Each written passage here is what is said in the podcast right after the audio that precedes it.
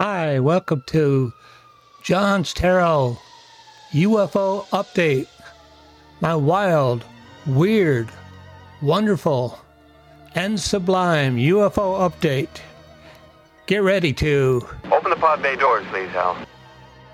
That's right. We're going to take a little trip. This week, I have a video and, and an article. So I will, I will go ahead and read the article. It's a very short article and run the video. The article has to do with the Navy says it has more U F O footage, but it doesn't want to release it due to national security. So let's take a look at the video and the article. Okay, here we are at the video. And for those of you who are on the webcast only, the podcast only, we have a triangle-shaped U F O in a blue background sky flying through the air. Let me get right to the article.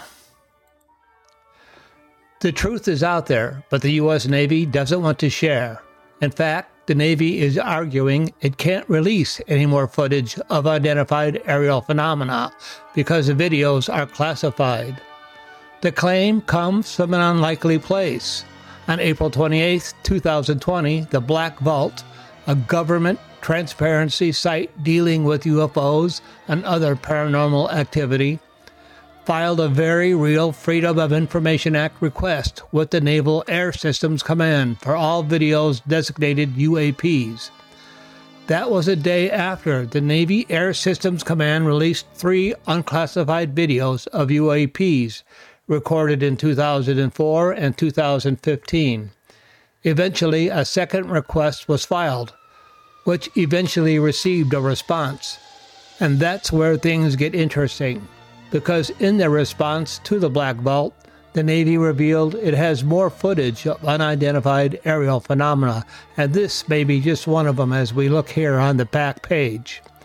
The Office of Naval Intelligence Unidentified Aerial Phenomena Task Force denied release of any videos, stating that they contain sensitive information and are in fact exempt from disclosure in their entirety.